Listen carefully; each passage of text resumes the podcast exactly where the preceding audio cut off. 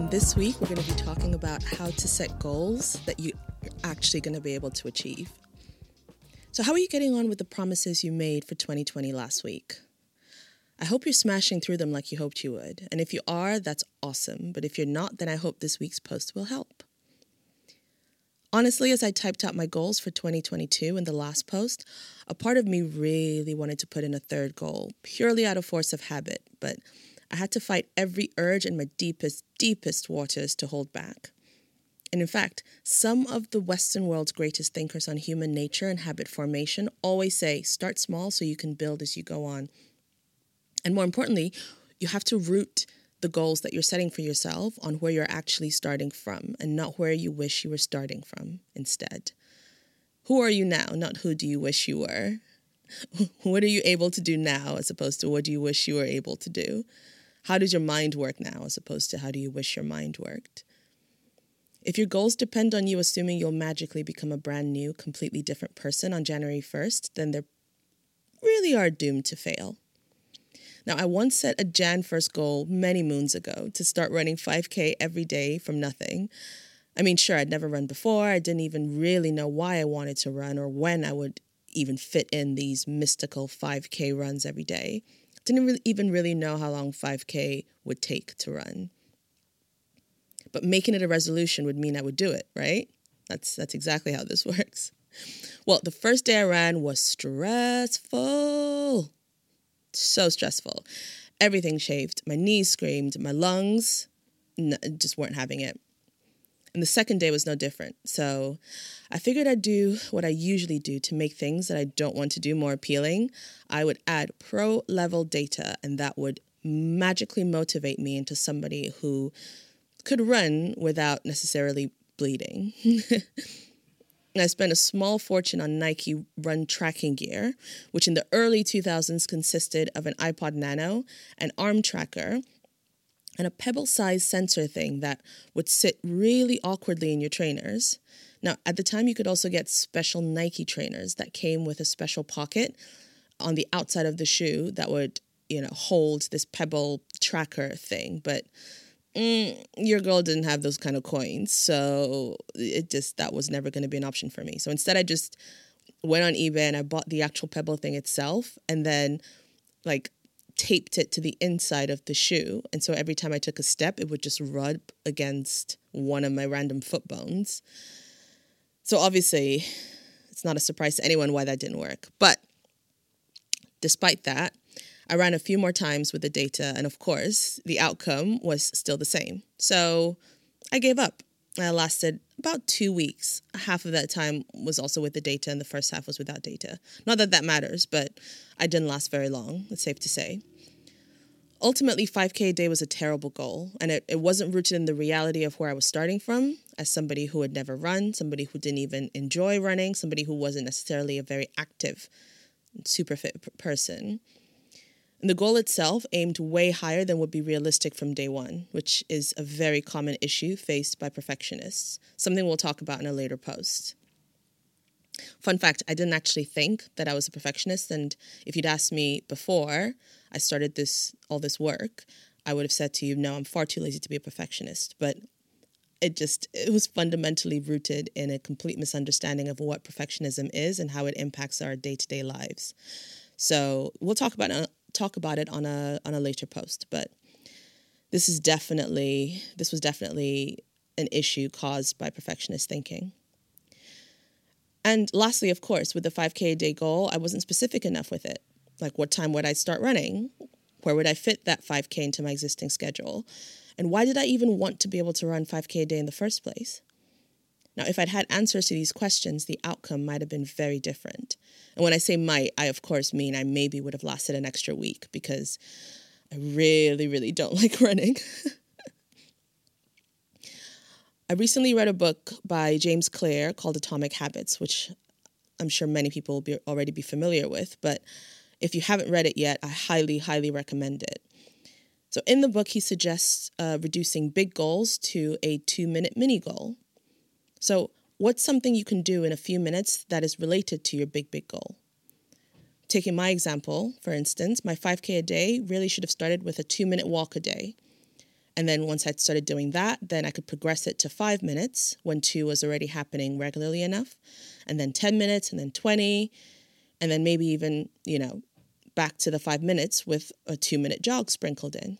So, really taking really, really small, tiny steps towards the big goal. And knowing and believing the why behind the goal is helpful too. And at the time, I never really bothered to think about why I set that goal and what I was trying to achieve. And in hindsight, this was likely because I wanted to feel strong and healthy, like almost everyone else who sets weight based resolutions. If your goal is to get a new job this year, then your two minute version could be to spend two minutes every day working on your CV until it's ready to distribute. If your goal is to lose weight, your two minutes could be adding something steamed and green to whatever meals you normally eat. If your goal is to write a book, your two minute goal could be to keep a notebook by your bed so the first two minutes of each day is spent writing everything you remember, say about the dream that you had, or whatever's on your mind when you first wake up.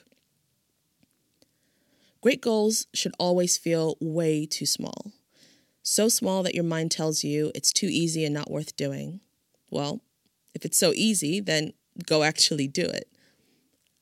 There's something so appealing in crafting the perfect big goal and then trying to do it right from the off. If you, if you can relate, you might very well be a perfectionist too, but as we said, that's a topic for another day. So, back to you. Why did you set the goals you set last week? Why do you want to change the life you had in 2021, or even the life you had last week, or yesterday, or this morning? What value do you think achieving these goals will bring to your life?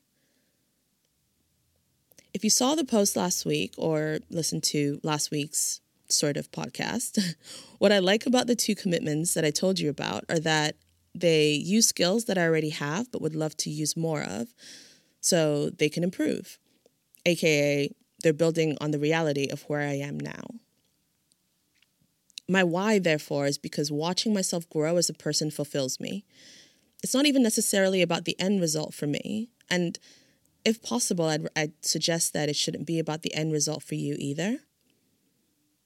You know, if we're embracing this whole notion or idea of the value of really squeezing out the very best of what we are able to do and what we're capable of, we can't be too focused on the outcome because the journey is basically never ending. And if we're too focused on the outcome, we're just going to miss, completely miss the highs and the lows and the the joy that can come from enjoying the actual journey itself and staying, you know, really grounded in the present.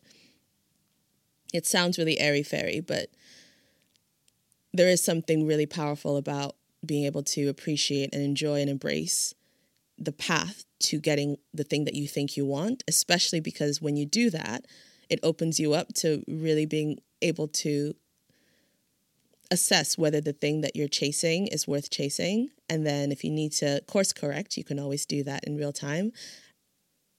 And if that's something that you end up doing, then it's still part of the growth process. So ultimately, it still does us a lot of good. Anyway, all that to say that any setbacks in your resolution so far might just mean that the goals that you've set for yourself could probably benefit from a review, especially now that you know what makes a great goal.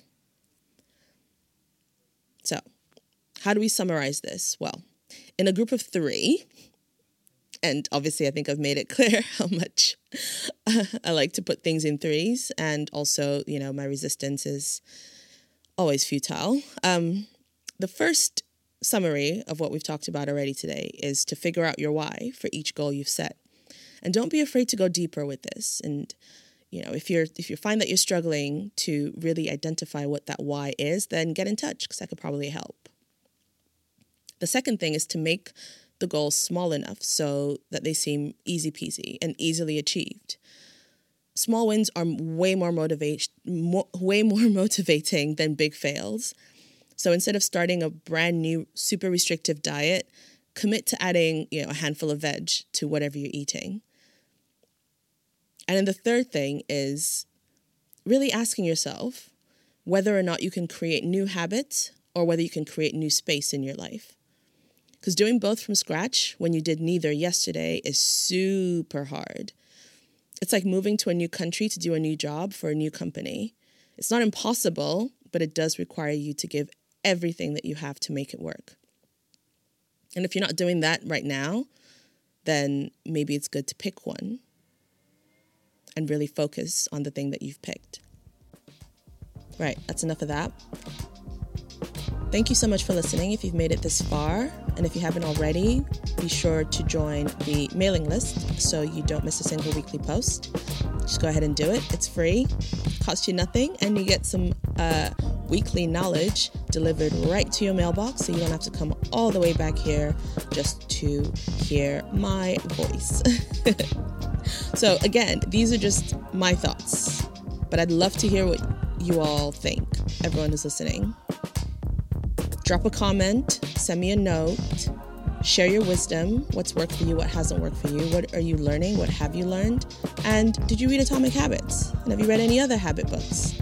I've got about four lined up now. So I'll continue to share as I learn. And I'll see you on the next one. Thanks so much.